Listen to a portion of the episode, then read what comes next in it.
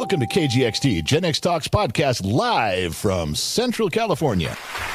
Making plans with the boys. I'm gonna hit the town.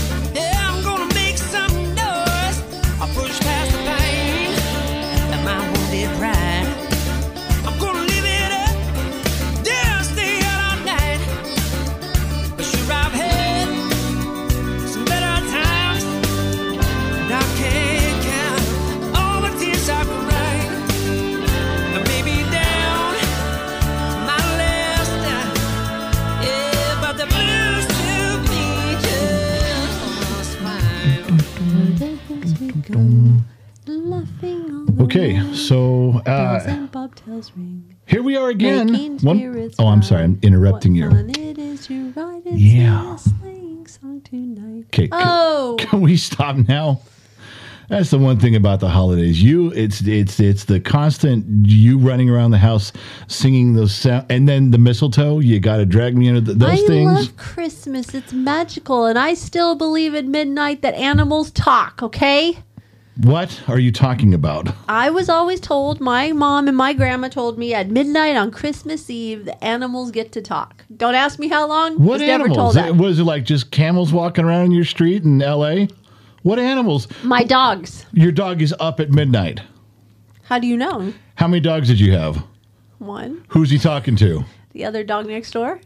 So now, so all the dogs are outside at mid. You know what? I'm not going down this road. That's in, that makes no sense at all. None. I believe in the magic of Christmas. so do you I. can. You told me bah humbug today, so you know I- what? I Whatever. told everybody, bah. I was having a rough morning. Uh, You know, that's well, you better get in the Christmas spirit, big boy.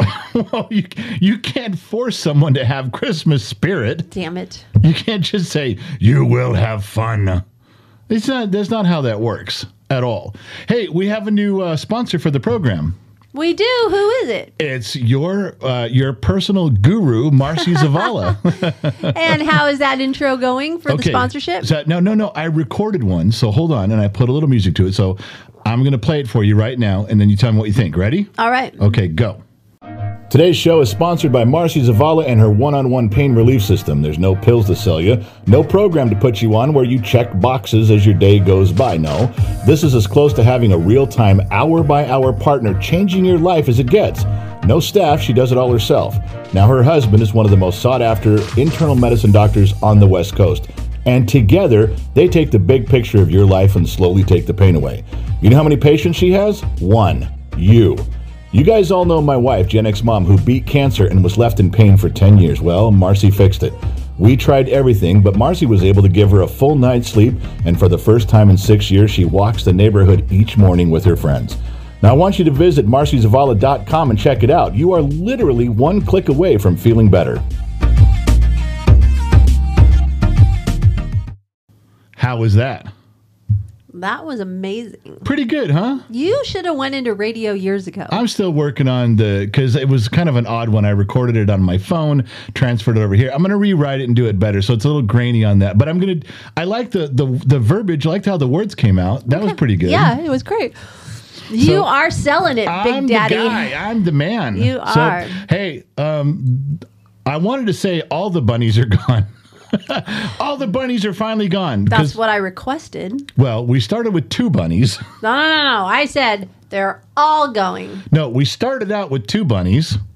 Then it turned into 15. No, we started out with four. Okay, and that's what you keep saying, but we, two, you and I, we had one each. It I first Fra- started at this house with four our daughter, our granddaughter, and then you Yeah. get one, and then you said I had to have one. I- So we ended up with four. Okay, but I don't. I didn't really want mine. Want mine. I mean, it was. You it- full of shit. Yes, you did. well, I liked him once I got him, or her. I like her once I got her. Frappuccino. yes. But you were going to try to get rid of all the bunnies, and I'm like, yeah, Absolutely. I'm done. yeah, you're not getting rid of mine, and mine can't be alone. So now you got to keep yours. That's what you said. And This then was- there was a cute bunny. Yeah, that's the one. That's the one I wanted. And then I didn't realize that we had a runt. Okay, but hold on. Let's back up now. We had two, then it went to four, then it went to 15. Then you said bring it to zero. I want them all gone. Uh-huh. I said, no, I'm keeping mine. Then I said, mine's not going to be alone, so we'll keep yours. Which are two females. Yeah, you you found a really cute one in this last litter, so you wanted to keep that one. And I'm like, well, you're not trading your bunny for that one. Yeah. So now we're up to three. And then you found a runt of the litter who Yeah. was barely hanging on. So we didn't get rid of him. That was four. That we're Yeah, back she up wouldn't to four. take it either because it No. wasn't doing well. It's Yeah. half the size of the babies and has a, a little eye problem going on. Okay, so now we're back up to four bunnies, and then and now I, I listen. I know the term rabbit hole. I know the I know the term because everybody says it when you're like, well. What were you doing last night? Oh, I was on YouTube. Right. I went down a rabbit hole of, you know, anti gravity, or I went down a rabbit hole of music. I get the term. I had no idea that cute little fuzzy bunnies could dig holes like that. Yeah, you should see it. It's amazing. It's like a whole big apartment down below. It's a bunker. The kid said, he goes, I stuck my arm as far, it doesn't go straight down. It No, it goes sideways. yeah, and then it goes sideways. He goes, I stuck my arm back there as far as I could.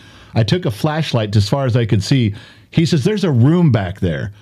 So we got rid of all the bunnies. Uh-huh. We come back with just our two plus the runt plus yours. And there's more bunnies in the enclosure. Yeah, a couple. They just kept coming out, and I was like, oh. So I'm wondering if maybe two of the rabbits had babies, litters. There's just way too many to I, be. I don't know, but I didn't realize. But w- w- you, you and I literally came back home, Yeah. and you know it's a, it's a pretty decent sized enclosure. I mean, you can you can walk around inside of it. Yes. you can open up a door and go The in. bunny hutch A is- bunny hutch, yeah. But it's we actually have a bunny hutch inside the enclosure. Right. So we come back after we've taken all the bunnies out, and there's more bunnies. They had to have been down that rabbit hole. There's only one extra. So we have the one I wanted to keep, the runt, and yours and mine, and then one more came out. It so, escaped. so did you? So the okay. So when you kept telling me more bunnies are coming out, you got those included in the ones we got rid of. Yes. How So we only have one. How many bunnies came out of that rabbit hole? A lot. That's why I'm saying I go. I think two of the females had bunnies, like they had a litter.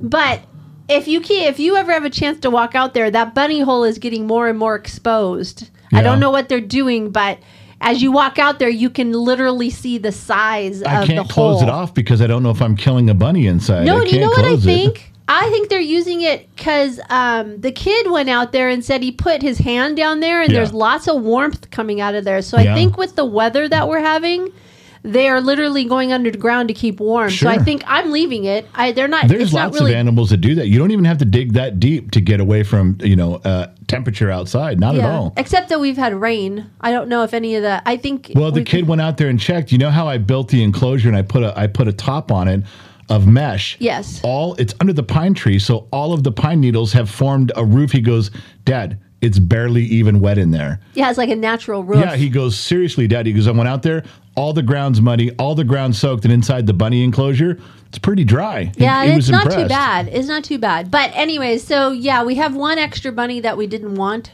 but it's okay. It's it's kind of caramel color. It's caramel. It's But caramel now you got to figure. We're gonna have 15 bunnies again if one of them's a male. I know we got four months. Oh my God! Well, four months is free. That's good. We'll get into spring. That's all right then. Four months, and then we either find somebody that'll fix the bunnies because they can. But anyways, if you want to get them fixed, you can. I don't mind, but it's it. I, I just don't want to. When we had 15, it was just way too many to keep track of. They kept getting out. It was just a mess. So. I tried to please you with here. Here's a bunny, and then uh, you're out there pulling your hair back, wiping sweat off your brow, chasing them all over the yard. You didn't seem too happy with me at that moment. I'm no. Yeah, I yelled out there, I did it for you, honey. Those are all your bunnies. I saw on the security camera one night when they all got out, they dug out. Yes. And if you play the security tape back really fast, they're just run, they never left the front yard, but they got out the front yard and ran everywhere. They're zigzagging all over. It was, it Well, was they didn't go cool very looking. far. No, not at all. Anyway, so But if we would have left them out, they would have ate all your grass. yeah, they would have, but that's all right. They're just bunnies. What? Um, staring at you. Why are you looking at me? All I look over and you got this look on your face like you're. st- What? Why are you studying me? Well, is your neck fixed? That whole situation? You're I- moving it a little more. I am. Um, yeah, the boy, the other day I felt like I felt like I slept on it wrong, but it kept happening day after day after day. Yeah, we And- couldn't figure it out. No, I couldn't figure out what it was because it just came on all of a sudden. I didn't do anything different. Then I realized I did. And what I had done was I couldn't get comfortable with the 37 pillows I have in the bed. So Exactly. That's exactly how many pillows he has. Thirty-seven. okay, it's it's more like I have one, maybe two at the most. you have two. I've got I counted mine the other day because you bitched about. It. I have 12. You have twelve pillows. 12 pillows, yeah. I got two big body pillows that I lay down in a channel formation so that I can lay kind of roll over halfway on both of them so I'm not on my back but I'm not on my side and that's kind of cool. I want you guys to visualize it. then I build I build a place for my head like out of 4 or 5 and then I have like when I lay down on my side I could have put a couple between my knees I put one on top of me and then that's it. That's how I that's how it goes. How much room do you guys think I have on the bed after all that? I have like a quarter of the bed. Well, you're- have a king size bed. A quarter. California king size bed, A quarter. and I have one pillow, possibly another and one. you and your dog get that quarter because he stays with you quite yeah, he eventually gets down because he's not buying that that section. I'm you- getting ready to move to the queen downstairs so I can have some room to I'm spread just out. saying. So the story goes is that I couldn't get the pillow height right for my head, no matter what combination. So I grabbed a blanket, and I figured I could roll up the blanket, use the blanket, roll it up a lot, roll it up a little. I can get exactly this the thickness I want. And after two days of doing that, my head hurt so bad, my neck, my shoulders. So when I figured out that that may be the deal, I went back and went back to pillows. Two days later, it was gone. I have no idea why. I was laying the same direction and everything. in your neck, kink in your neck. I don't know, whatever. So Well, that yeah, can happen. I got to tell you something about speaking of your dog on the end of your bed. My dog is wonderful. Our daughter-in-law says he is the most beautiful dog on the planet. She would take him. he is a very handsome dog. I and think, she's a cat woman, yeah, so I I will agree that everyone who has come across your dog Ranger can't believe how soft he is and how regal he looks. He just sits there, very pleasant looking, but he's an asshole. he's got that look about him. You know those puppy dog eyes that people talk about? My dog's got him. He But- could get in trouble and just like look at you and go, "But look He- how cute I am." he does get in trouble and he does look at you and you stop yelling at him. Because he's so damn cute. Ah. He So, cuddles. the other day, I'm sitting here right in this position at, at the, in the studio, and for those of those people that can see the studio camera, you can tell where I'm sitting, and the door to the studio is to my right. There's one, one yawn. We got the over under is six on you yawning today, and I'm drinking coffee. and you're drinking coffee. So the door is to my right. It's a big wide door, Right. And I can see all the way across the yard to the house and kind of the back door. So the other day, um, I'm having I got a sandwich here or something. I got something I'm eating, chips or something, and your dog comes around the corner, way, way, way over there, and drops down in like a like a cheetah hunting position. And I'm looking at him and I'm doing my thing here. I'm working and I look over and he's got his shoulder. He's down on the ground with his head hu- sunk between his shoulders, kind of like a, a female lion getting ready to sprint. So I'm doing my stuff. I look over and he's about 10 feet closer, same position. Then he's about 10 feet closer, same position. I'm like, I finally said something. I go, What are you doing? I can see you. It's not like you're sneaking up on me. That's what he was doing. He was you like, don't see him. According to him, you don't see him. That's that's what he was looking like. He's like, Yeah. Okay, I'm frozen. I'm getting ready to pounce. and I kept looking at him saying, You better not fucking take my sandwich because that's what he so at the last second I kind of glanced over and he was he was not even six feet away and he sprints at me Oh. And like a like a cheetah going after something and he gets to then he he skids to a stop and sits down and wags his tail mm-hmm. like ah, aha i snuck up on you but i'm telling you for half a second i thought he was going to grab my sandwich and leave Wow. so he, but he was practicing your dog is practicing being a lion or something Well, he's an asshole because I'll tell you another story is so we're babysitting, we're dog sitting our daughter's dog who's been here before when Yeah. she lived here. So very comfortable. This dog is comfortable with our four. right To make it four. And so when we put him out in the morning, you know what he does? If No. he's last to the door, he shoulders his way all the way to the front of the line to get out the door. yeah Like yeah. he moves those dogs out like no he- no no no no. he bumps he bumps the other three out of the way yes, to get to the front. like a fat woman at a sale at a grocery store trying to get to the bananas and avocados Yes. or something yeah He stands right by the door waiting. He no matter if he's last, he like moves to the front of the line like bitches. And then, I'm here. Do you know what else he does? He sits at the top of our stairs. He lays down at the very at the landing at the top of the stairs. I love that. With his paws over the edge when there's a big crowd of people over here, like he's just watching his domain. That's right. He's overseeing all Yeah. that Hey, he's so all that he dog. observes is his. so speaking of your animals, oh yeah, yeah, Penny, Penny, Penny Pig. I'm I'm hmm. Are you going to get rid of her? I'm getting very close. She's destroying the garden. I could when you told me to go out there and see what she. First of all, I think she's trying to outsmart you now because she's just about done. I think you. so too. I didn't realize pigs were so smart. They're wicked smart. But she went out there and she found a way. This is, you know, last six months ago when we first got her. She was getting into the chicken enclosure and eating all the chicken eggs. Lots of protein. And she kept, we, we didn't catch her for like a month. We thought, why are the chickens not laying eggs anymore? She had 30 or 45 days of eating like 10 to 12 eggs a day, Shells and all. shells and all. So no evidence was showing. So I was under the assumption we were heading into fall and winter. The chickens were Yeah. stopping to produce. So Right. like they do. But Turns out it was. So then I said, all right. So the kid and I go out there, and there's two small chicken doors. oh no, I called you. I went, what the heck happened? I know, I know. So let me finish. So there's these. So there, when we when we figured out what she was getting into, Mm-hmm. there's two small chicken doors that go into the chicken enclosure area, and it's pretty big. yeah. Um, and she was getting in through those doors. So what we did was we built three pieces of plywood around the outside, so blocking it up. Yeah, wall. So the chickens can jump up Yeah, on the we wall. built a wall. the chickens can jump up on the wall. They can jump down the other side and go in through the door. Yeah, they figured that out easy. easy. But Penny can't get past it. So she ran screaming around for like three days. But then you called me the other day screaming because she had knocked and broken the thing The wall built. down. Yeah, and then got in there, and I guess the chicken door, the automatic chicken door, was closed. She ripped the door apart and bent the metal door. She ripped the wood, the plywood off of the where we where we She mounted the door right through Oh, it she- like a linebacker. She just went she crushed it it. all. She crushed the whole thing. Yeah, So now bad. I went out there. Now I'm gonna. I rebuilt it.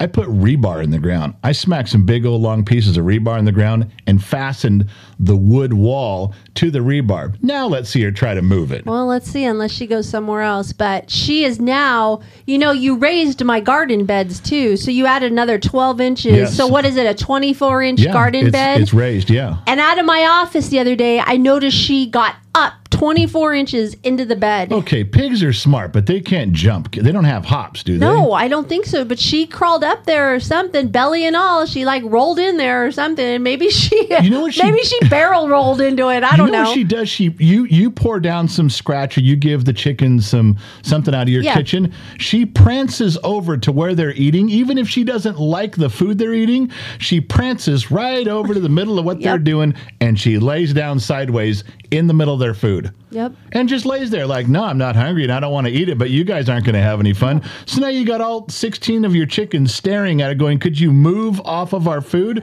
And Yes. Penny just lays there. Yes. The other thing is, is that I got a really small trash can full of scratch Yeah. for the chickens. Huh? I literally smashed that lid down hard. Like Right. it takes me a lot of effort. The last couple mornings, it's been open. Now, is that the metal one I got you? Yeah, the small metal one. And it's she gets in the metal lid. she is literally lifting. I mean, I have to use two hands to get it off. yeah. But the last couple mornings, it's been off, and the chickens have been in it, and I'm sure Speaking she has. that, it was so funny. I walked out there one morning when you're doing your morning thing with the chickens and stuff, and you have that one big bucket with the lid on it, but you got the scratch in it. Uh-huh. And I'm walking out, and a chicken pokes its head out of the bucket, and I went, um, "Honey, there's a chicken in the bucket." That's the scratch. As soon it? as Penny takes that lid off, they know the chickens know. Yeah, it's almost like we'll handle that, and so they go. That's candy to them. That's not food for them. That's Yeah, like a treat. Is that was that Doodle that was in the in Yeah, the, Doodle always goes in it. Doodle is my favorite chicken ever. Doodle is my buddy. I could walk in there and she's the Oh, first she to wants greet to me. fly up into your arms and be Yeah, petted like we walk dog. around and talk. I pick her up. We walk around and we feed Penny and we just go around. If I lay a treat down, then she's got to go. She's like, Well, I just thought it was funny. I didn't know there was a chicken in the bucket until her head popped up and she looked around like a prairie Yeah. dog and like and then she put her head back down. I was like, there's a chicken in your bucket. Yeah. Speaking so Penny getting into the larger garden bed, Yeah. she and it's been raining, so she's nuzzling and going underneath. Oh, it's just. Well, I a don't mind her turning up the dirt, but here's the problem. I raised it up so she couldn't get in there. I know. And I bought a mesh netting to go over it to top that you could walk inside of. No. Like it's yes, I did. I bought a big archways and they're they're that you they're plastic rods and you snap them all together and you put one, two all the way down, then you pull a net over it where you can walk inside.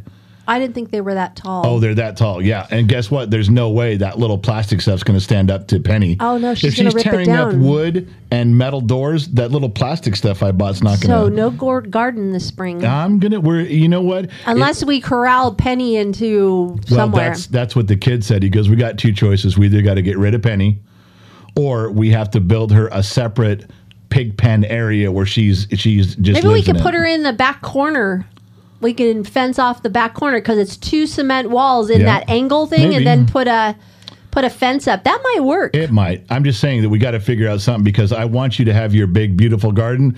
You ain't having nothing with No, Penny I around. can't. I so can't. it's Christmas time. We had a wonderful Thanksgiving, and then you had all the kids over on the 16th. We did an early Christmas this year for the very first time. Yeah, we usually done that. hosted either Christmas Eve or Christmas morning breakfast, but this year we had kids coming, going out of state. Uh, so just you there's did it a week early, and it worked out well. it was a lot. You know what? For me, having it a week early, I'm just giving some information out to people. There was less stress. I didn't have to fight the grocery stores. I mean, as a mom preparing for everything, it was you had to have everything wrapped and everything a week prior.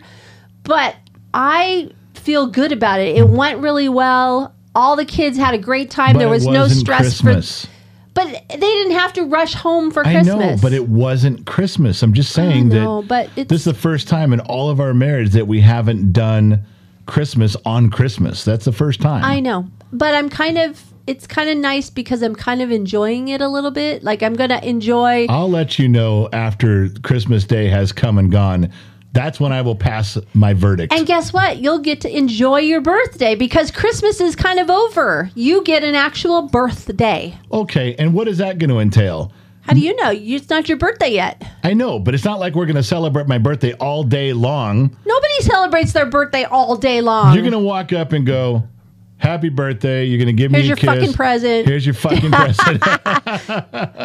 and then nighttime's going to come, and I'm going to go. It's time for bed, and you're going to go. So, how was your birthday? I'm, I don't know, like any other Tuesday. It was. when you get older, birthdays are shit. You know that. I still want stuff. Well, you know what? Your birthday isn't even here yet. Oh my god! People have been sending you wonderful little gifts. Yeah. I love it. I, people, there's there's viewers of Gen X Talks that love me more than you, by far. Oh my gosh, you true. keep ripping me apart and you haven't even seen the birthday present that I got you. They love me.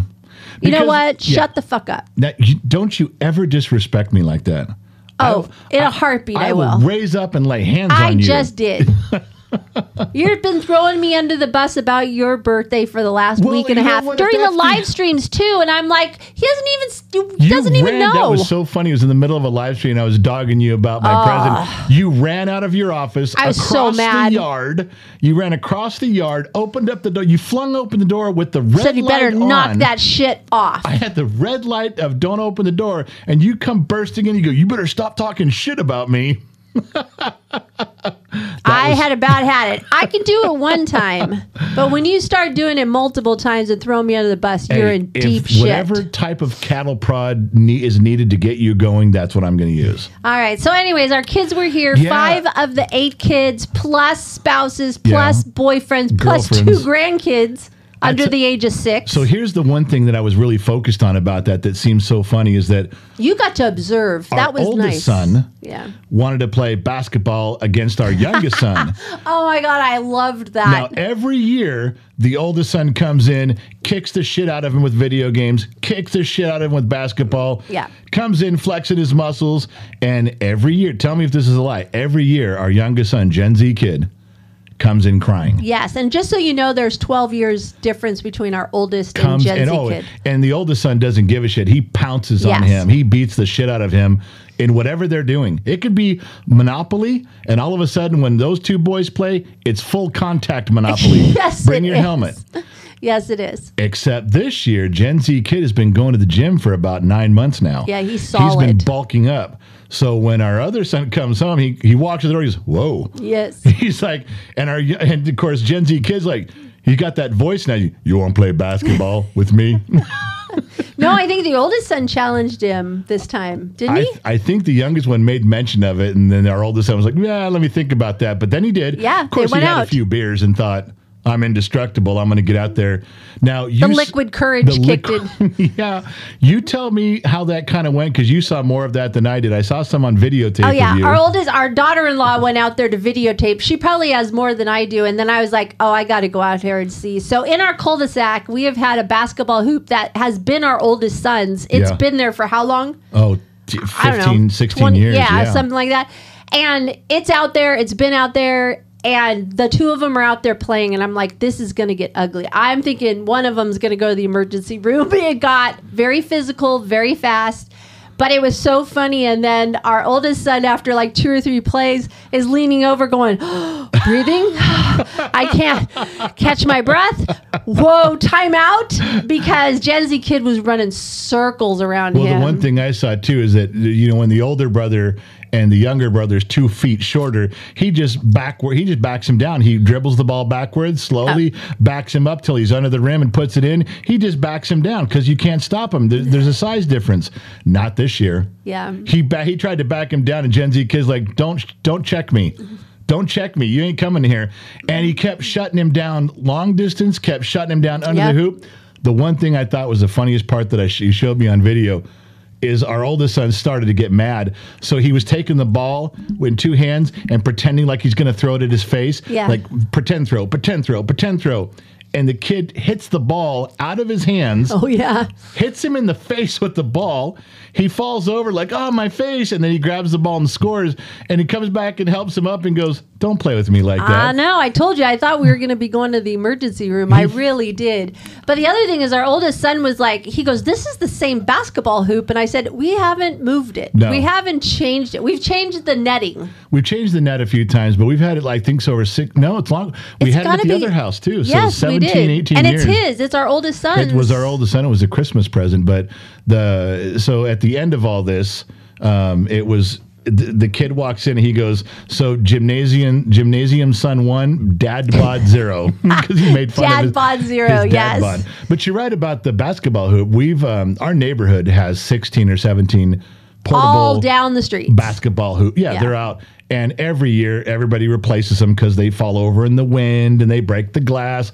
We bought this massive one, and instead of filling it up with water, we filled it. I filled it up with our oldest son with concrete. Yes, he couldn't believe it. He was like, "What are you just- doing, Dad? You're supposed to." I'm cutting the thing brand new. I'm cutting the plastic. Dad, your root's brand new. It's not what you're supposed to do. Yeah. But whose basketball hoop has never fallen over? Ours. It barely moves. Whose When they bas- play whose basketball hoop has never been stolen? Ours, and when they play rough, it stays. It doesn't Yeah. fall down. They No. can slam dunk on Yeah. it. It's it stays. All the neighborhood kids come to our That- our cul-de-sac Sure, to they do. Whenever there's a Yeah. weekend, they could, because ours is a cul-de-sac also, and it's at the end of the cul-de-sac. So neighborhood families come down and play because there's no traffic. Right, And it's exactly. a big backboard. It's one of the ones with the big, huge Yeah, backboard. now that our kids are older too, the neighborhood kids come and knock on the door, going, "Can we come? Can we play in your hoop?" And I'm like, "Absolutely, Yeah, go right go ahead," because there's no way they can ruin that No, thing. not Absolutely not. So So it was a good. T- I was I was what I loved watching our oldest son now with his dad bod start to get the shit kicked out of him by the younger kid who's 18. He's like, Yeah. "You ain't got nothing." That was fun to watch. That yeah, that gave him firepower because our daughter-in-law has told him absolutely not getting a basketball hoop in his backyard, and he has room. He's got a cement,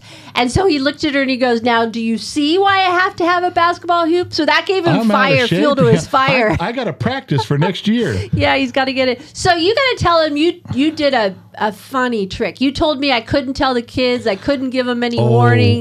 Was this the the, The, arrival? envelopes that you did. Oh my gosh, tell them what you did this year. You always have something going Th- on. The kids kind of knew. This one was new, but Yeah. I was really I, I did you know they started out doing this for you because oh. our Oh. daughters who you know the women are always in charge of let's get going, let's get on time, let's get packed, let's get over to mom's house, and one of our daughters has not been on time in five years. No, she runs on Indian time. That's Ma- what I call it. Maybe seven years. We have two daughters that run on Indian time. we- One worse than the other. Right. So we have three of our daughters coming home, plus our sons, some of our sons are coming home. I called everybody a couple of days before. I said, Mom is having festivities at 2 p.m. What time will you be arriving? Well, I don't know. Now, now, now, now. Mom says 2 o'clock is when things begin. When will you be here? So I pinned everybody down. I said, just give me an answer, you know, when you're going to arrive. I'm not I'm not telling you when to arrive. Just tell, let us know. You pick the time, but be here at that time, please. I had my whole evening planned, Right. so it's You- like you and and and so one daughter says, "Dad, I'll be there by eight forty-five in the morning."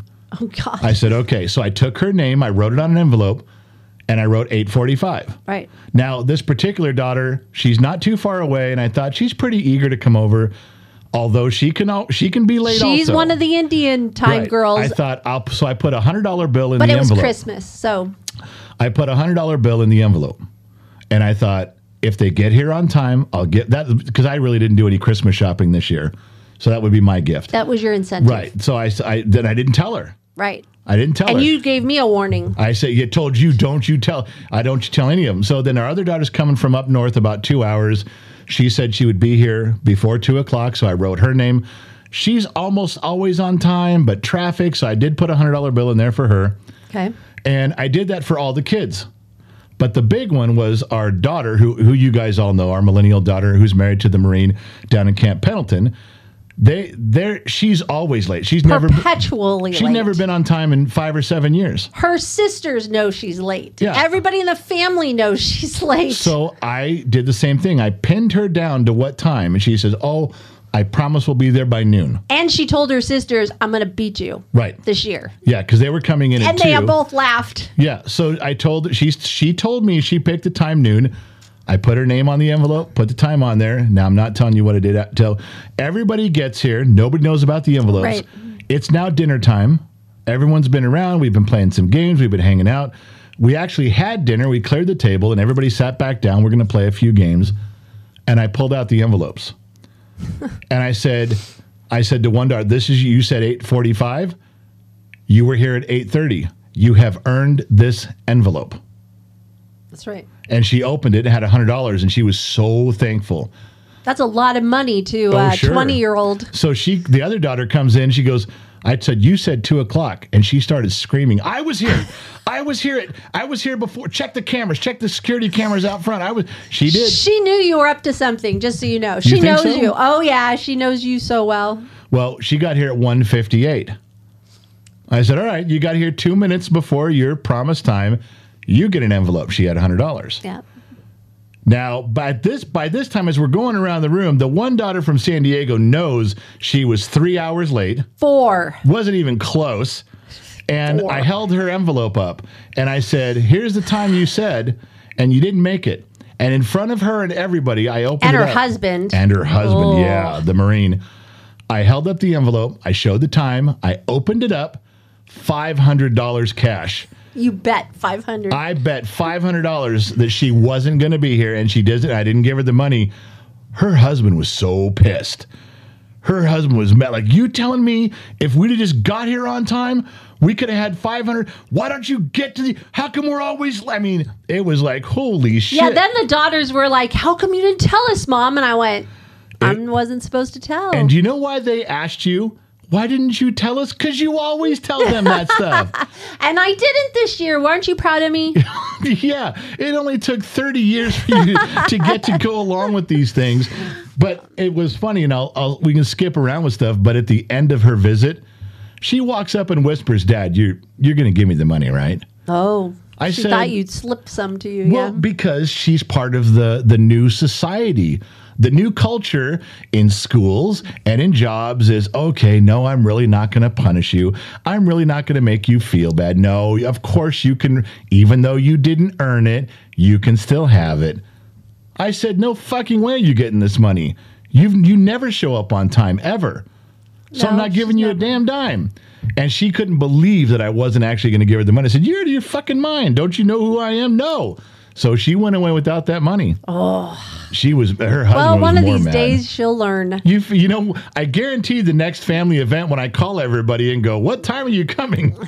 they're going to make sure they're here, envelope or not. They're going to make sure they're here on time. Yeah, So- or the husbands are going to do it. Boyfriends, they're going to go. Your dad does what? yeah, you, the, the the her husband's going to grab the phone and go, "We'll be there. We'll be there on That's time." right, and he's going to go and I'm getting that envelope, not no her. kidding. Yeah, he's going to drag her kicking and screaming. Oh so Oh my gosh. it was a fun time. The games were fun. The the it was really Did you post any of the games on the on the No, members I- only? I, took the I did take the security camera footage from the living room. You know, because I sent you all the videos, I thought you would do a, like a montage No, of it because it's anything with them. hilarious. Oh my god, we had so much fun. We had the kids on the floor It was- sucking marshmallows with a straw and putting it in a bowl. They then they were So- blindfolded and doing cotton balls like you snowballs. really had some weird games, but they I thought it was fun. They all laughed. because you did it all as couples. yes. You did it as husband and wife or boyfriend and girlfriend. You made them compete against other couples. Yes.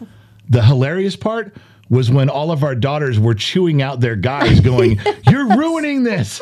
You're screwing this up. How come my sister's boyfriend's doing better than you? How come my sister's husband is doing better than you? And it, it really became a thing of, of those girls trying to whip their guys into shape. Yeah, I felt really bad because our one daughter's boyfriend did so well on the suck it up. I did called it suck it up with Yeah. the marshmallows and he won like he had to come from behind and he won. And I had all these envelopes with prizes randomly. You had to pick a number between 1 and 30. Yes. And he opens his envelope and he goes, "A dollar?" He goes, Yeah. "All that work and I have a dollar." And then one of our sons won some stupid game that the took no- reindeer toss. that took no effort. It was so easy. It was so dumb. You let him pick a random prize. He got a hundred dollar bill. I know, and it was totally random, right? We did it together. We did it together, but there the, was but no The, but the boyfriend looked over like, "Do you know how hard it was to suck marshmallows with that straw to get thirty eight marshmallows in one? Do you know how hard I worked? This guy just tossed a plastic ring on a reindeer. I know. It, was, such funny. And that was just funny. Everybody was laughing. I had lottery tickets But you for prizes. have uh, video of that and pictures. I should put those together. I thought you would. I, it's, funny. They really, ha- but it was a great time having everybody over. Everybody got along. You know, you always wonder when you get all the kids together and everybody's in a, you know, different part of life and what's Yeah. going on. You never know if you're going to have family drama or not. Literally everyone got along and laughed and walked away feeling so good that they had that I like it because the older ones, that the kids that normally fought with each other during holidays, they're older and they drink now, and then they don't fight. They're all funny. they're funny alcoholics, so they they Yeah. drink and then they're all laughing. Then none of them none of them get angry. Yeah. So that's what we messed up on. Is we should have been giving them alcohol at 15 years old. we would have had some Damn, really that should have been in the manual, right? It should have been in the manual for raising kids. If I'd have known then at 15 that they would stop fighting and we would have wonderful Christmas days, I'd have passed around the beers early. Yeah, and then how did they end their their night? Because we went to bed. We ended up going to bed, and then they Unbelievable. on their own. Yeah. They got out a, um, the kid has a portable fire pit um, that he got from one of the viewers, a really nice one. Yeah. And our oldest son got it out, put it in the middle of the patio because there was too many dry leaves near the regular fire pit. And he gets a little thing of propane. He pulls around chairs. And there sit our kids and their spouses or They boyfriends or chose girlfriends. to sit together. They chose to sit together. They quietly they turned on some music. They had lit up the fire pit and they sat around that thing till like two in the morning. They- that's what I heard. Just two in the like morning. grown-ups, and it was so nice to to hear that they were getting along. So, ladies and gentlemen, if your family get-togethers are terrible, they're horrible. Somebody always ends up in jail, or uh, at least a few teeth missing. I want to let you know there is hope There is ver- a hope. because we had uh, we had some of the most difficult Christmases at times with these kids Yeah. and relatives and aunts and uncles and people coming in. And this one, this one was We nice. went to bed smiling, like Yeah, we it we was- did okay. It was something. I'll It tell you that. It was really great. It wasn't turned as it bad out. as you thought it was going to be. Yeah. So I don't know if anybody will tell the. I could kind of piece together the whole story, but. And there's something I didn't know. Dr. McDreamy finally agreed to become my doctor. We got Wait, wait, wait, wait. What about the story regarding your mom? You you had a very heartfelt story Ah. about. I want you to tell that first before you go into blood work and stuff. What was the story about your mom that the realization that come to um, Jesus thing that you told me about regarding I, Christmas and stuff? Let me okay. I'll try to I'll try to encapsulate this where it doesn't I don't drag it on. Start with my mother. My mother has a view of me that I'm just kind of an obnoxious, asshole, selfish person because of how I was when I was a teenager. And I was. I was a very horrible teenager to my family. She said you were difficult. You were very difficult. So I've noticed that as I'm 55 years old and she still views me that way. It doesn't matter if you, even if you went to her and said, over the last 30 years, uh, your son has become a wonderful young man and he's a good father and he's a hard worker. I don't miss a day at work. I mean, you could tell her all those things and I do. and she would still look at me like, "Well, you just don't know him. Underneath underneath what he's showing you, he's a terrible person." And then if you and as you as my mother watches me, if I do one thing off color, one thing, I could be visiting her for a week. One thing, she goes, "Oh, see? I told you. I told you. Look right there." One thing, if it reminds her of when I was a teenager, she's vindicated. She's convinced. Oh, I told you so. I told you so. And you He can hasn't say, changed. Right. You could say no. He has changed. That's ninety nine percent. You know, good person. One percent. He just made some comment, and you you think yes, that's the way. He's just he's been able to hide it from you. But that he he exposed himself right there, and look, he's still an asshole. You could be ninety nine percent changed, and you do one thing that kind of reminds my mother, and I'm done. She's she's turns and walks away and puts her hands in the air and says, "Yep, you're that's you. Nothing's changed. You're the same shitty person you've always been." Mm-hmm. I hate that because there's no way for me to ever overcome that. I can tell by looking at my mother that she's not proud of me, that she doesn't care about who I am as a person. She knows that I'm in her heart, she knows I'm a bad person, it's always how it's going to be. So I've kind of resided myself to the fact that's just my life. All right, I'm not that close with my mom. You know, I used to have to when my my mom had this one big black fur coat, and it was really felt soft. And I when I was a child, I used to run up and hug her, and I would say, "Oh, this coat feels so good." And really, I didn't care about it, but that was my way I could hug her Oh, because we we didn't hug in my family at all. So I would use that time in winter when she'd put on the coat, I'd pretend that I was hugging the coat to feel it, and really that was the you know during the winter I could maybe get four or five hugs. That's it. Hmm. So I resided myself. That's the relationship. But then when all of our kids were out here, let's take my oldest son, our oldest son, for example he rubbed me the wrong way growing up because he was the oldest boy and I was a dad and we butted heads the whole time. I got a view of him in my head and in my heart and I I never let it go. And I remember this time I saw him behaving very well. And all of a sudden it clicked in me why he's spending days here. He's doing everything right. He's dumping the trash. He's helping with the dishes. He's not letting you lift a finger. He's taking care of everybody. He's the life of the party, making sure that everything goes smoothly. kind of took over the dad role when we weren't around. He did. He was great. And I'm watching this and I'm still thinking in my head, yeah, he's still an asshole. Why? Because I'm stuck. I became my mother. I became my mother and I was stuck in that mode of, of viewing him the way I had him my whole life. And guess what? He did say something to one of the kids off color, and I did the same thing. I snapped out. And I said, Oh, there he goes again. I knew it. I knew he was an ass, still an asshole. You almost had me fooled. He almost had me fooled, but he didn't. He really is a good man. He just said, you know, something off color and went right back to being a good person. But because I was turning into my mother, I was like, oh, see? Every now and then, the true asshole person you are surfaces, you jerk. You haven't changed. and you haven't changed and it's not true. It isn't true how my mom feels about me and it's not true about how i was viewing our oldest son. So i got mad at myself. I mean i really was angry because you know we always say and, and everyone listening probably can say the same thing. We always promise ourselves we're never going to turn out like our parents. Yes. Well, in some respects, there's some things I'm very glad I turned out like my parents because they were correct, but not this. And this bothers me a ton that I even have to fight that in my head. But I'm, I just so you know, I'm working on it. And we talked about this the other day in, in more detail. I don't want to bore everybody, but I don't think it's fair. Maybe this is something other people need to work on too. Maybe there's other parents out there or grandparents or aunts and uncles that feel the same way I do. Maybe we're judging kids and nieces and nephews unfairly. I was, and I'm, I might still be, and I'm trying not to. I'm trying so hard to, you know, give my kids the benefit of the doubt that they're because they're young adults now, and maybe they're not acting that way. So there's your story. I don't know. I don't know how much But I'm really proud of you that you you stopped and realized it because a lot of people don't. They just are tunnel vision, and that's how they're going to be, and they're always going to do that. And our kids need.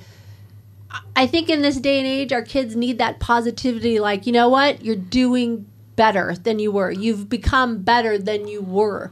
You've grown. You've matured. I think they need to hear it from us parents, some or or even just older adults. I don't want to turn into the husband that when everybody leaves, because there are there are husbands out there that when everybody leaves, the wife will turn and go, "You're not looking at him correctly. You're not being fair. He's matured. He's changed. He's grown up, and you're just an old codger, an old screw up. You're set in your ways. You're you're you got your tunnel vision on. I don't want you to ever turn to me and accuse me of being that about our kids." because there are there are dads out there who are not going to care. They're just going to go crack open another beer. I don't want to die and one day and have my kids think that I didn't notice that they grew up. Oh, I love that. Thank you. So that's a deal. So Thank you. Now can we get on to me dying? Yes. but that was a conversation that It we was, had yeah. afterwards. So, yes, go ahead. Move on. What's our next Um, There was subject of I, I, Dr. McDreamy. Remember you teased me about the relationship.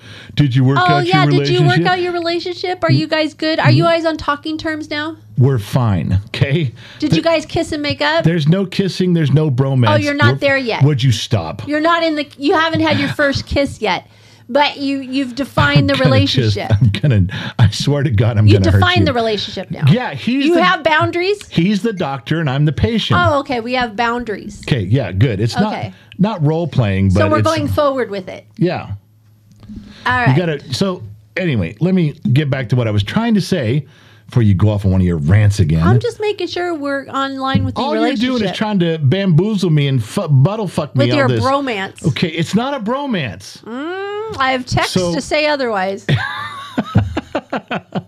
So he sends me, agrees to be the doctor. We worked that shit out, and he, you know, we talked on the phone, and who didn't call who. We put all that behind us, and See, you we worked it moved. out. I'm gonna come over this desk and I'm gonna hurt you. So I, I he says, I need you to. I'm gonna send you a, a form for your blood work. I want you to go to a very specific place, and you got to be there. The email said, print this out and get. I, I'd like you to get there before eight thirty Preferably. preferably before 8.30 so we printed out we started doing stuff in the morning we got there a little bit before 10 and i texted him and said hey a, a picture i said hey look i'm in the exact spot you wanted the exact company he goes well i hope that was from earlier today because it's 10 o'clock Yes. I and you were very close to getting your blood oh, drawn. oh yeah it was they were calling me next Yeah. and i said yeah what he goes i told you 8.30 so i looked the email up Here and comes it the said, next argument. it said preferably i'd like you to get your blood work done before 8.30 it's only 10 o'clock he says get up and leave i said okay now first of all you had me go to this weird company that's inside of a hospital it's not like it is roll up to one of these Looks mini like mall a 1970s doctor's office Yeah. flashback. it I was it, fresh linoleum and everything uh, I could st- I could still smell the lead paint on the walls. so I said, "Do you realize that from the where my truck is to get down into this building and down the hall, it's three football fields. It's not. It was three football fields." That's how it felt, but it's not. and I said, "You want me to leave?" He goes, "Yeah, and come back tomorrow before 8:30." And I warned you about all the vials of blood that he. I mean, every like- box on that form was. Every box on the form was checked. I go, "This is going to be 3 gallons of blood, dude." So, you know, when I told him, I said, "Hey, you know what, Doctor McDreamy, this is going to this is a lot of blood you got here. This is three gallons of blood." He goes, "Go look in a mirror. You can take some. You can afford it. You can get rid of three oh. gallons. You're good." So I Shots fired. We leave. We go out there the next morning. I'm pissed off and wake up. "Oh, let's Gotta go." fast again. We got to fast again and get up and waddle my fat ass down the 300 yard hallway. I get there and I'm bantering. Same girls there Same too. girl's there. She goes, Are you really doing it this time? I'm yes, I wasn't scared yesterday. You know, and and here's the thing that bothers me. I've been, you know, we've all been all got a blood work done. And Dr. McDreamy, he explained, he goes, this is important that your blood work is done before 8.30, and here's why. He wasn't wrong. And now that I know why they do that, how, how come no other doctor has ever told me to get accurate results so I can read your stuff, please get your blood work done before 8.30? I don't know. I Not don't think they care. No. He goes, because the other doctors will say, well, it's close enough. Yeah. And McDreamy's like, no, you're not listening. I this is the he's very serious about this. How I can't even imagine, you know, why other doctors aren't taking the care to just say, please get it done before. Yeah, I've never had a doctor, even when I had cancer, we No. never had that to be there before 8.30, No. ever to check. And it does make a difference, and I had no idea. Now I know why the vampires in the hospital came at 5 o'clock in the morning Yeah, to take my they, blood. They were doing it on time. Yeah. So I go into the back of this little room. My big fat ass can barely fit in there. The part I didn't tell you was, you know, you sit in the chair and they fold the arm down, and uh, I said, she goes, you don't have to sit in that chair if you don't want to. And I said, no, I, I can make it. She goes, well, if the arm doesn't fit, it's okay. And I said, no, no, I got this. And she goes, have you done this before? And I said, yeah. This is just like sucking in my stomach when I see a pretty girl. Watch. so I, I breathed out all my air, pulled my stomach in, and I slammed the lid down. And then I let it out. Pong. So I got half my belly over it, over this table, half my belly under the table. And I'm like, and I'm looking at her with a confident grin, like, all right. I'm here. I'm here. Who's your daddy? Let's go. And uh, and she tried both arms. No, couldn't find a vein. Just sticking me and sticking me. I'm like, oh my god. She goes, does it hurt? I go, no, it's all right. It's just a little irritating because we've tried 12 times now. yeah. you know what she did? I, I I swear to God, this is true. She stuck it in the side of my arm. She was not in not in the crease. Yeah. It's like if you took the crease but went to the right, absolutely the the side of my arm, and I and she got it first try. Excellent. And I was like, job. what do you, um, I said, no one, I've never, you know, I'm 55. I've had blood drawn. I've never had anybody. She goes, well, you're not really supposed to. It's better if you do it this way, but yours was being difficult. And I was pretty sure I could get a vein right. And she did it first try. Didn't hurt. She took all, you know, 387 vials of blood that Dr. McDreamy wanted. And we were on our way. I, once I, oh, of course, once I could walk three football fields back to the truck Without feigning. without feigning, and I did it, and, and rewarded And then- myself. with yeah, then all of a sudden you're like, I'm hungry. I'm hungry. I said I went and had a steak. So anyway, we um, one of the things is going through uh, learned a lot of things going through cancer with you. Um, something I don't like to he- hear, something I wish I didn't know, was that when your blood work is drawn, and if as they analyze the blood, if there is a problem, Red flags. Yeah, it's red flags. they flag. tell your doctor immediately. They have to inform the patient within 24 hours that you have cancer or you have a disease. And so you, by law, you have to, you know, it's what they they told me. By law, you have to inform someone in 24 hours. You can't wait. Mm-hmm. I really didn't think much of it. We got the blood drawn, and then the next day at noon, Dr. McDreamy calls me, yeah, that's never good. and then he made you. You told me that Dr. McDreamy wants to talk to you immediately. And I was like, oh, my heart sank. yeah, because we knew it wasn't going to be good. There's you don't call somebody to say, "Hey, you're doing great." No. And he said he hung up the phone on me because he said, "Is your wife in the room?" I said, "Yeah." He goes, "Make her leave the room and call me back." And he hung up. I'm like, "Um, okay." I didn't like that. So I told you, I said, "Look, he just called," and all of a sudden we realized it was within the first 24 hours. So we both knew there was something wrong. And then he told you to leave the room, and he wanted to talk to me. And I think in in in hindsight, it was just to not upset you. Oh, well, he did upset me because I was in the kitchen pacing back and forth and not knowing what it is. You were there the day I was diagnosed. I didn't Yeah. hide anything from you. No. We heard it the first time and what was going on. And I'm out of the room pacing. We did, you know, for better or for worse, we're going to get through this. And it was excruciating to be out of the It was loop about 20 that. minutes, about fifteen. It 15 felt minutes. like forever. So I I did ask you to leave, and then I called him back. And let's be clear: I do not have cancer of any kind. I do not have a, disease. terminal No. I'm not terminally. And so I'm asking him, well, what's what's all the secrecy about? What's all? The, he goes, because I need to get your attention. He goes, I he didn't have something. He's like, well, you have, you know, colon cancer and you're gonna die. And he had nothing to say about that.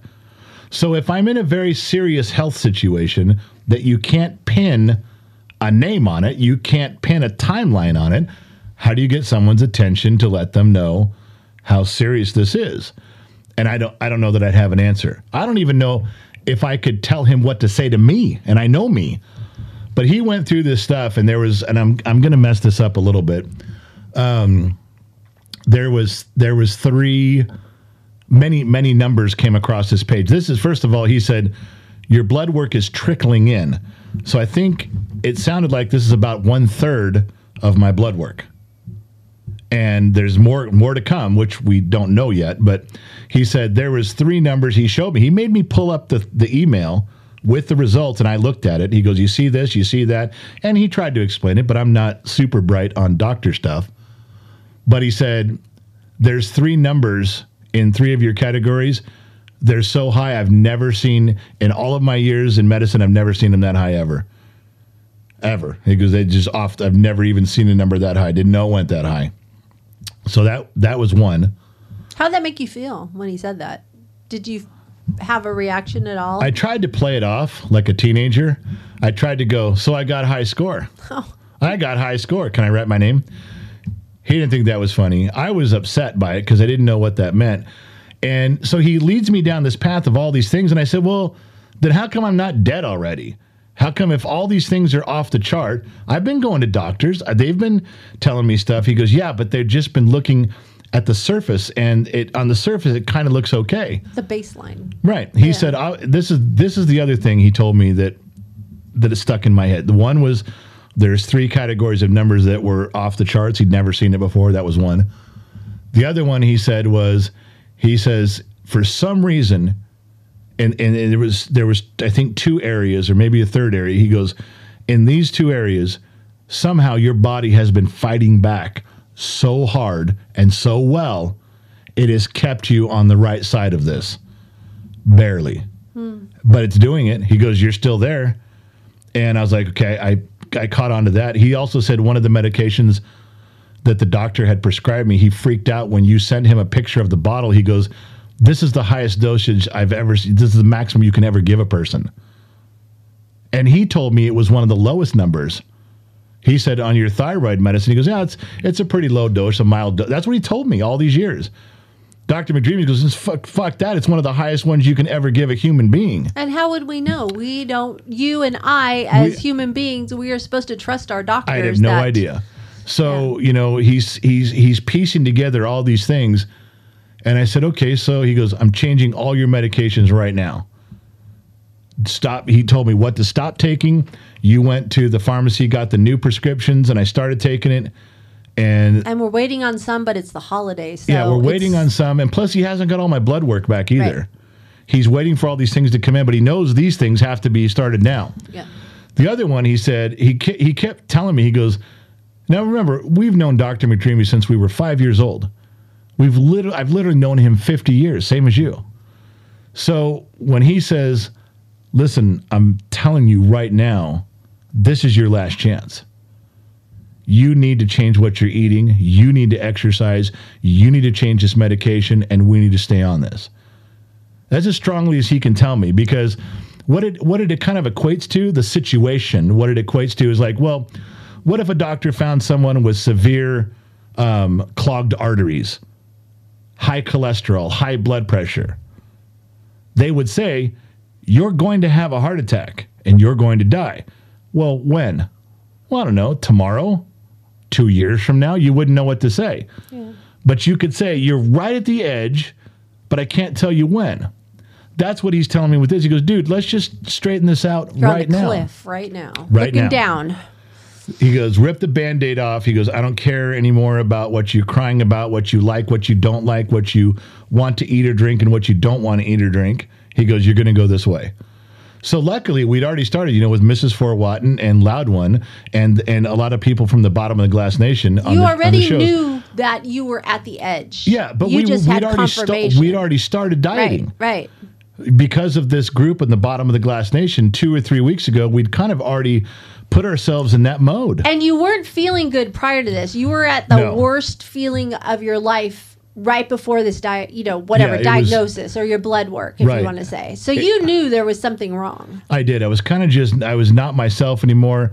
I kept telling you things like, I don't feel right. Right. Something was just not the way it was supposed to be. Your body is screaming at you. and it did change, you know, when Loud One pushed real hard for the diet, Mrs. Four pushed for the diet, all the all the viewers and members came together and said, Look, we gotta have you do this and we're trying to help you. So and, and that push, when I started eating better for that, I started to feel like, okay, I'm feeling better. So obviously this is diet is Yeah. a big part of this. So tell them what what he stopped you from completely on that day on that phone call. He said no more sugar, yeah, he was like no more gluten, gluten free. I didn't. I'm not a big sugar guy anyway. I can. I can sit and eat zingers or something, but I don't. I don't have sugar every day. I don't go for dessert. I'm not a big, you know, cookies and milk guy. I have been on once in a while, but I don't. When someone says cut out sugar, I don't. If you're talking about pastries, I'll. I mean, if I order Krispy Kreme, I'll have a couple of donuts, but I don't. I'm not craving sugar at all. So he said, cut out all the sugar. You said, cut out gluten. All No, I heard was he told me no bread. That's gluten. No pasta. It's like, all right, I don't care. staying So- away from processed foods as much as possible. I Yeah, mean, we've done and so we're doing pretty well with that. We're moving down the road. No right more direction. soda. Well, this is where, yeah, no more soda. This is where um, Marcy comes in. Marcy Zavala, who's who's changing your life, And who's sponsoring this podcast? who's sponsoring this podcast. so if you want to come- want to talk to her, it's marcyzavala.com, correct? Yeah. So we'll plug it. and she and she comes in and kind of sidelines you and says, "Okay, here's a list. Change this stuff right." Because she's looking at the same reports Right. that her husband is. They work together. They work together. She comes in and goes, "Okay, you need to do all these things right now. Change this with food. Change all these things that I'm eating." So you you you have the list. You Mm-hmm. had a complete list, not only from the doctor but from a nutritionist. And she says, "I'm looking at the stuff. This is what we have to give him more of, and this is what we have to steer away from." She knew right then. So I will tell you that even after three or four days of this now, I feel better.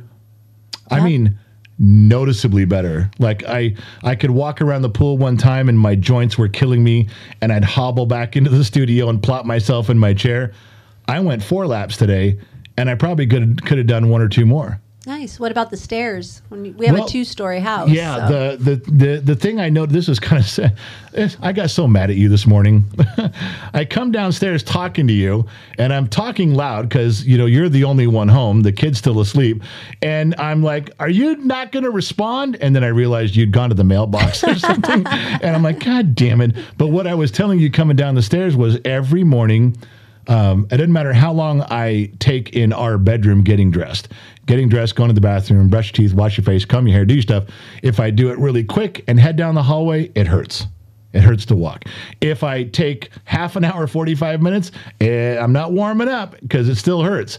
But when I go down the stairs, it's one stair, two stairs, ah, three stairs, okay, four stairs, five, st- going down. And this morning I didn't have one pain in my ankles, my knees, or my hips. That's amazing. And I didn't notice it until I got halfway down the stairs and I'm like, wow, this fucking doesn't hurt. So you didn't tell people, and I want them to understand is that Dr. McDreamy went and said his body is full of inflammation, like a ton of inflamma- inflammation. And that's what people need to realize is the food that we put in our body causes this. And as we get older, it can get worse. And so we're eliminating the I did- inflammation in your body. I didn't realize that inflammation was a big thing. Yeah. I thought inflammation was like, okay, well, my elbow hurts, it's inflamed. You rub some icy hot on it and you go down the road and you're good. But when that was one thing you sparked in my memory when he pulled up my my medical work, he goes, "Well, the fir- almost the first thing he said, well, I know why you're hurting all the time." I'm like, "How can you tell that from a bunch of numbers?" He goes, "Because you're you got to be inflamed with all these numbers. This has got to hurt like a motherfucker." Yeah. and it did. But I just thought I was old and fat, and that's just the way it Well, was. Well, that's why I'm trying to tell people that maybe some of our problem as we're getting older is inflammation. And so you need to look into that. It seems like when they figured mine out too, inflammation is huge. I had It's- no idea that was even a thing. I just thought it was a passing thing, but it's a it's a lifestyle thing. It can affect you badly. Yes. So we go through all this. I talk to Mike McDreamy. I bring you back in the room. You're crying. I'm trying to share with you what he said. We're trying to figure this out, and we we both know there's still more blood work to be to come. So we still have more more things to address. Um, he never did give me a timeline. Like if, and I'm not saying he'd give me a timeline to die, but he could have very easily said, if you don't take the medication and you don't change what you're eating, if you don't exercise, you'll be dead in two years. He mm. could have said something like that. He never did. He just said, I'm not giving you a motivational timeline. If what I'm, if what I, the next, this is actually the conversation he had the next day. He goes, if what I told you yesterday wasn't enough to get you motivated, nothing's going to. And I've been doing it. I've been I, I've been following everything he said. I've been eating what Marcy said. Yeah. Every night I email him, which is stupid. I did, you know he didn't even ask me to email him. Every night Here we go. out of courtesy, I Ah, say here's a bump in their relationship. because it's it's total bullshit. He didn't say, "Please email me every night with what you've done." I And could don't- be mad too because you're throwing me under the bus to give him what I'm, cooking. I'm cooking. not trying to, but I sent him an email and I said, "Hey, man, just," so, and I, it was like three sentences. I don't bother the guy. Yeah. I'm not writing four paragraphs. It just said, "Hey, I had uh, I, uh, sausage and eggs for breakfast. Um, I had uh, whatever it was for lunch, and then I had this for dinner, and I drank four things of water." You know, and I on the first one I wrote two sodas. He writes back, "No sodas." Just two words. No, that's what he wrote back. It was like, okay, so there's no diagnosis here, doc. There's no conversation. It was no sodas. Now that bothered me. There's two yawns. Hey, that's pretty good that's though. pretty good. And I so I go I, the next day. I write him another email, and I I ha, I did. I had one zinger, one. he writes back, "Come on, man." What the fuck, man? Come on! It was a, I said, he did not cuss at you. he did not cuss. It was one zinger. I'm like, but he acted like I just bombed Pearl Harbor. So I'm like, okay. Now I'm not going to lie to him. I'm not going to. I'm, That's I'm not going to lie. I'm going to tell him. He doesn't want you to lie So to the him. next day, I, you know, that I- ruins a relationship when you lie to each other. it's not a relationship like that. So the next day, I wrote him an email and just said, "Hey, everything I ate was within the parameters of what you want. Everything's fine." He writes back, "Yeah, define the parameters. What'd you have?" Oh, I'm like, I, ah, so I wrote him what I had. He's like, yeah, no more beans. I'm like, no more beans. What? Why no beans? He's like, no beans. That's it. He just picks the thing apart. He has there's he, his bedside manner is Nurse Ratched. He doesn't You sit have there. to have that He doesn't sit there and go, now listen, I know you like beans. Uh, maybe we could find something to substitute, or maybe you could have a spoonful of beans. He he no no no no no conversation. He just goes, no sodas, no beans. That's it. That's all he writes back. you are the man of no rabbit food.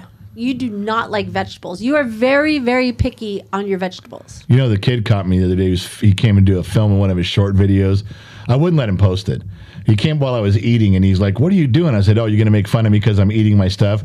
He noticed that you had this big thing of rice Yeah. with the vegetables, and I hid the vegetables under the rice.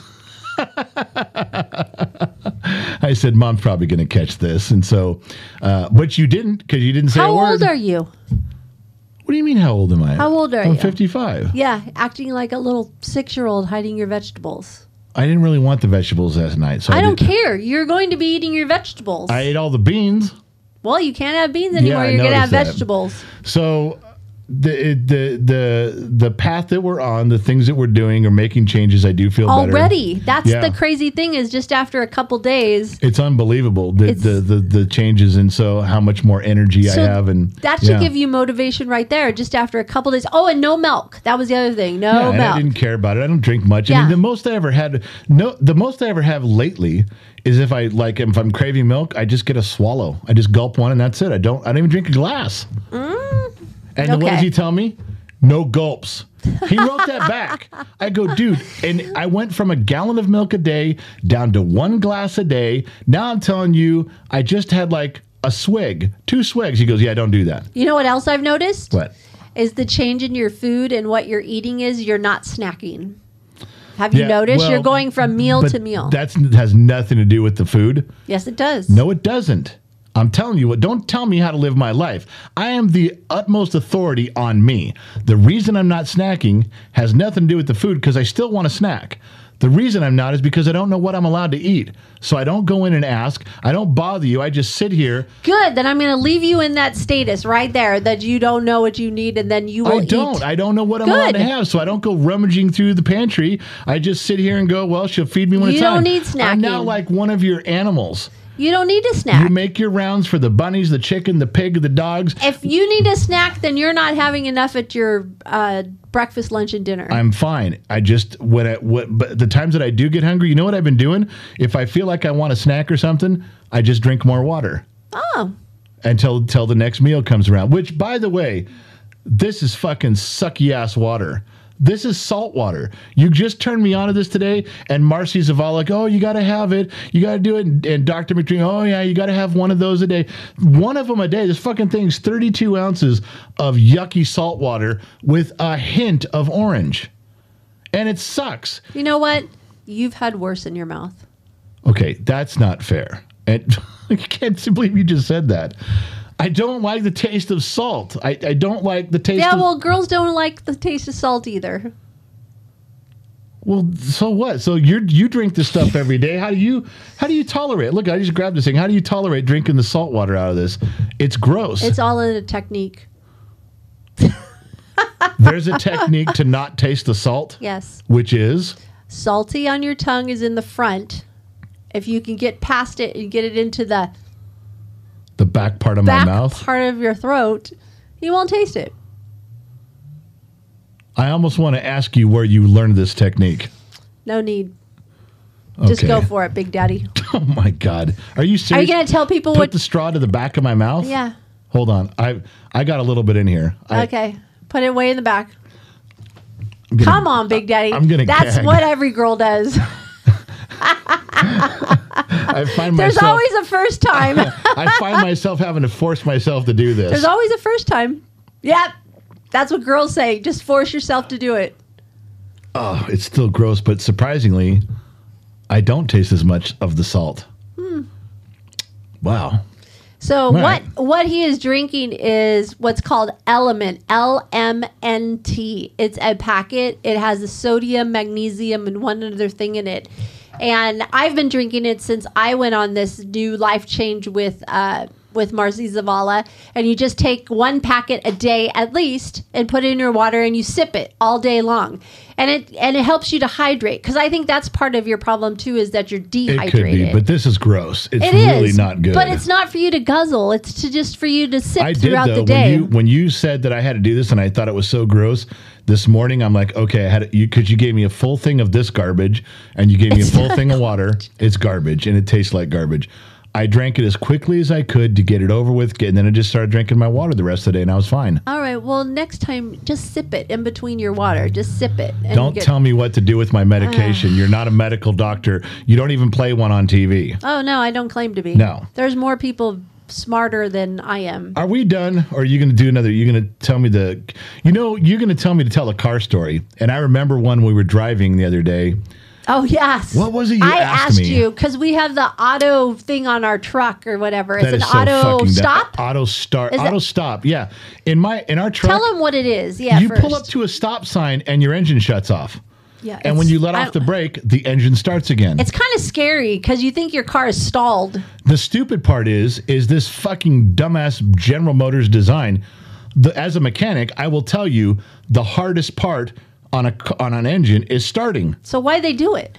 Well, I'm sure they're saying well, it saves on gas and it saves on emissions. It's healthier for the planet. You're not running your car idle while you're sitting at a stoplight. Sometimes stoplights take a long time to change. I'm sure that's what they're billing it as. Okay. But there's no fucking way you can convince me that this isn't just tearing up your engine when you go around town starting your engine Multiple times. 75 times as you drive. yeah. So that's bullshit. We were talking about that and the light that comes on, but I remembered And I said to you, I go, is there a way that you can shut that thing off? Is what I'm I said. I guarantee if you are in if you're if you're logged into General Motors, like if I if I paid for the software, I could get a, my laptop to go on and do that stuff. I don't do that anymore, and you have to pay by the year.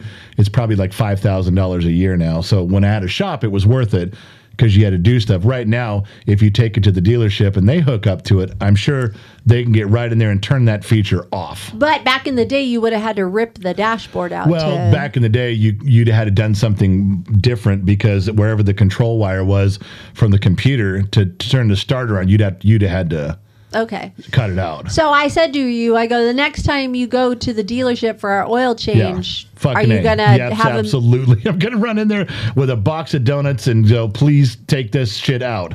absolutely, I hate that. So then that- that spawned a button story. on the dash that we can turn it off. I don't want people to think I'm driving around like that.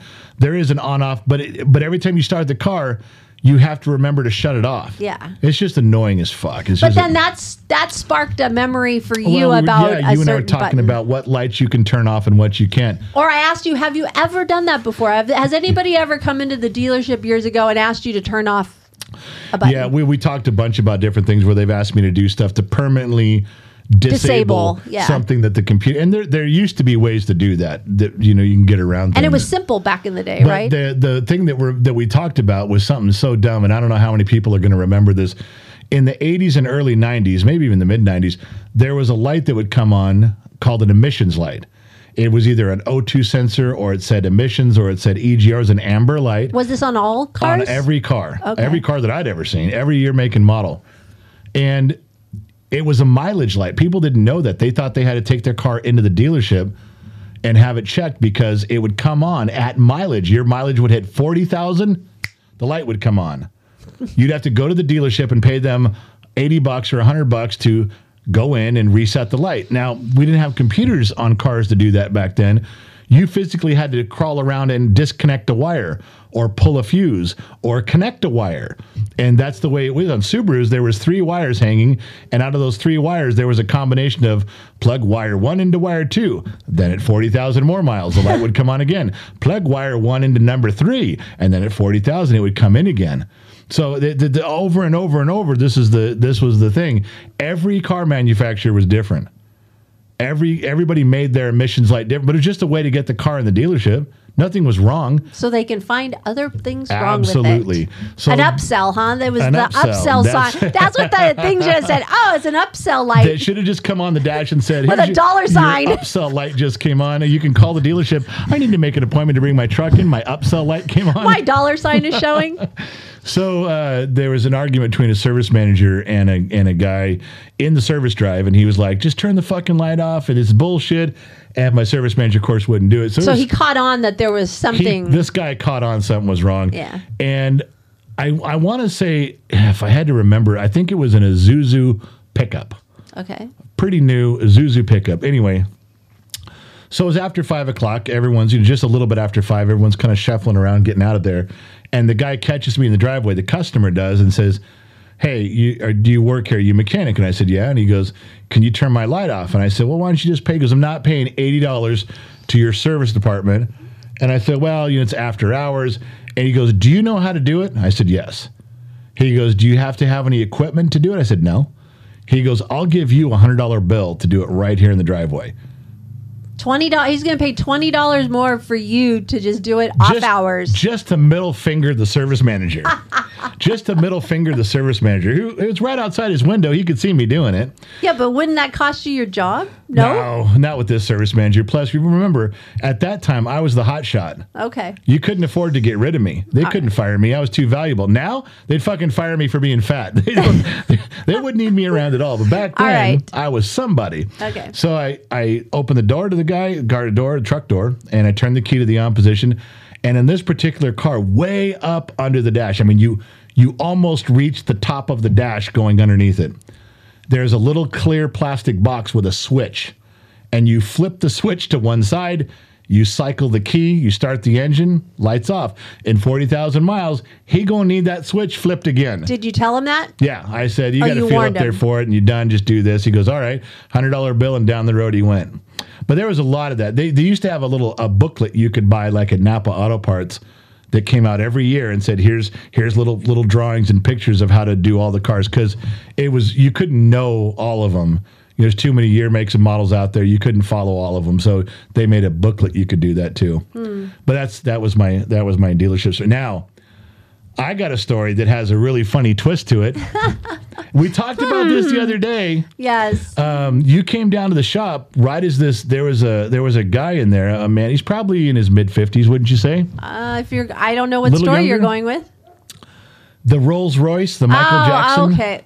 Yes. Okay. I remember the man that came. The guy yes. was a black guy, very pleasant, had all gold teeth. Yes. and he tows this car in. He goes, "Hey," he goes, "I heard you can you can fix any drivability problem in town." And I say, "I give it a shot. What do you got?" So he. That was the first time we ever had a Rolls Royce in Oh, our. this Rolls Royce comes in to sit there. And I was like, holy shit. He goes, it won't go over like 25 miles an hour. And I said, no. He goes, no, the check engine light's on and it can only go 25 miles an hour. And I said, all right. So we filled out the paperwork. And he's telling the story because this is right about when you got there. You came in at the end of the day. yeah, and I was like going, "There's a Rolls Royce in the driveway right now." Yeah, and the guy and um, the guy says, "Well, I got it from Michael Jackson's estate sale." I know, I couldn't believe it. And he said I paid three hundred thousand for it or something This was after he died. Yeah. after he died. And um, he uh, he says, "Oh, there was all this stuff in the in the trunk. There was all this merchandise, like he, Michael Jackson would give away things or sign things. He goes, it was all still in there. So the the the boring part of this story is that when I scanned it, it said the hood latch." The hood latch sensor was bad. In other words, the computer thought the hood was open. Mm-hmm. So the computer was shutting down the car and wouldn't let it go over 25 miles an hour because it, it knew the hood was not latched correctly. Didn't want it opening up or any of yeah, that. you don't want to go down the road at 70 and have the hood flail back and, you know, smash the windshield. So I finally figured out because the wiring schematic was really hard to come by. I mean, I figured out where the sensor was. It was a really dumb sensor too, like wire in, wire out. So I remember I jumpered it with like a paper clip, and uh, You MacGyvered it. yeah, just to just to test it, and then the car drove 30, 40, 50 miles an hour. So uh, I called the dealership down in in I think it was Redondo Beach, and they said, "Well, what's your VIN on the car?" And I thought he was going to help me. He tells me you can't work on it. We won't sell you the part. I was like, "Why not?" He goes, "We'll come get it. It's still under warranty." And the car's the car's years old. It's not like it's But it's new. Michael Jackson's Rolls Royce. I'm sure he paid a fortune an for it. Yeah. warranty. I'm sure he like yeah. they ended up sending a tow truck, an enclosed trailer. Uh, yeah, I remember all the way up that. to where we live. They picked it up, they took it back, they paid for it for the guy with everything. I told the customer, of course, what was going on. You could I only said- go so far. Yeah, I said, I've gone as far as I can. They won't sell me the part, but they'll do it for you for free and they're going to come get it. And he said, Oh, okay, that's good. He still came down and gave me a hundred bucks, you know, just for doing that. But the highlight of my adventure on this was when you were inside this car. I it- got to sit in it. I sat in Michael Jackson's Rolls Royce. I I knew you were going in the car to sit down. Yeah, it and had- it was, all that tan real leather. It was, This and it had wood paneling. I mean, that thing know, was top of the line. This isn't Rolls Chrysler Royce, wood paneling. No. This isn't Chrysler leather. soft leather. Oh my god, it was beautiful inside. So I go in there after you've been in there for about ten minutes, and I open the door, and what did I see? Nothing, What did I see? nothing, Yeah. How many clothes were you wearing? not much. None. I wanted to. You- I wanted to feel this leather. you were sitting there laying down on the leather. You rolled over on your stomach and you were running your hands across wasn't it. exactly totally naked. You had what are you talking about? You had no bra on. You might have had a G string, maybe, but you had no bra on. All your socks, your pants, your shoes, and your shirt were and the bra were sitting on the floor, and you were doing the the breaststroke on the leather. I'm it's like, kind of like when you get if you had a million dollars and you wanted to roll around it naked. I had an opportunity here to be in yeah a Rolls Rolls, Royce, Royce that I will never ever in my no, that was life afford drive in. No, yeah, that was it. I, I'm sorry. I well, wasn't upset. I wasn't mad, but I was. I was like, "What are you doing? You know, you didn't tell me you were going to go do that." Well, you It must have just clicked on you when you It did. down. I was like, this is a once in a lifetime thing. I got to do this. So So I'm not sure whether that constitutes as a car story or not, but you know, it's definitely a story. it's a very cool story between us that it was, and we were so shocked when he said it was Michael Jackson's because it was like, what? Well, there was there was something too, and I can't remember what it was. It was either the the glove box, the knob or the button on the glove box or the steering wheel. It was is monogrammed for Michael Jackson. Wasn't it on the hubcap? Wasn't it on the wheel? Some there was a, There was a lock on the wheel There or was something. something he showed us. He goes like here, here, and here. It was this is custom. You know, this is his. You Yeah. know, and I believe. I think it was on the wheel. We had you had looked or something. But yeah, but a I'm lot of it was gold. I'm having trouble getting past you being naked in the back seat. Sorry. But he had a lot of gold different things, and I think on He the did? wheel, the the driving thing, it had it like in the middle or something. This guy had. I told you the guy had gold teeth. This guy had five hundred thousand dollars across his grill. yeah. I mean, he he had some money in there. Nicest guy in the world too. Most pleasant. This, Oh, yeah, this old I- black guy. yeah. Was just fun to talk to. No problem. No arrogance. Nothing. It was a great experience, and I'm glad I figured out what it was. They just wouldn't let me fix it. yeah, that, that's shitty. So, shitty. anyway, um, how long do you think we've been on? Um, I'll tell you right now, you're going to be over wrong. an hour. It is, and you're going to be wrong. But how long do you think? Uh, hour and seventeen minutes. Twenty-three. Whew, see, I'm pretty still pretty, pretty, close. good. Yeah. All right. So listen, that's it. You got to tell everyone goodbye, and we'll see how this recorded. If it came out good, we'll use it. All right. Well, this is right before Christmas, so thank you for listening and Merry Christmas to you and to everybody in your family. And we will see you next week. Oh, I thought you were going to stay my line. I thought you were going to. That's your line. I know, but she went and we'll see you, and I'm like, she's going to say it. She's going to say, catch you on the flip side. We'll see you next week. All right, listen, you guys. Thank you guys for tuning in. Thank you guys for wasting an hour and 25 minutes of your day. If you had to give up an hour and 25 minutes, what better place to waste it than with Gen X Talks podcast? Thank you for being here. Wherever you're listening from around the planet, AM, FM, Sirius XM, or perhaps on the Armed Service Radio Network. Remember two things wherever you go, there you are. And I'll catch you guys on the flip side.